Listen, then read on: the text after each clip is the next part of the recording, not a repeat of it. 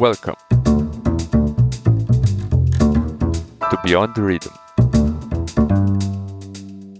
The Pet Shop Boys' first hit did extremely well on its second release, a minor underground hit at first. The song's genesis came in 1983. Neil Tennant, half of the Pet Shop Boys duo, had gone to bed after watching a Jimmy Cagney gangster film. The killer opening lines, Sometimes you're better off dead, there's a gun in your hand and it's pointing at your head, came to him as he was falling asleep.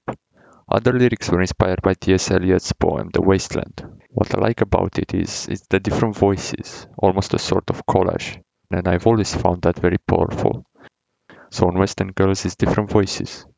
The line just would you wait till I get you home is a direct quotation, said Tennant. Recorded in one take, the song included a drum part lifted from Michael Jackson's Billie Jean and an arrangement involving what Tennant called Barry White chords. The producer at the time was thrilled by the song's production. His idea was to make a rap record in British accent, but he was scared the record won't hit the American charts. Eventually, it climbed to the top spot at both ends of the Atlantic. The East End Boys and the West End Girls. It's an old tale. This time told in a synth pop British hip hop inspired song of the 80s. A guilty pleasure, a genuinely good track. You decide. Catch you next episode.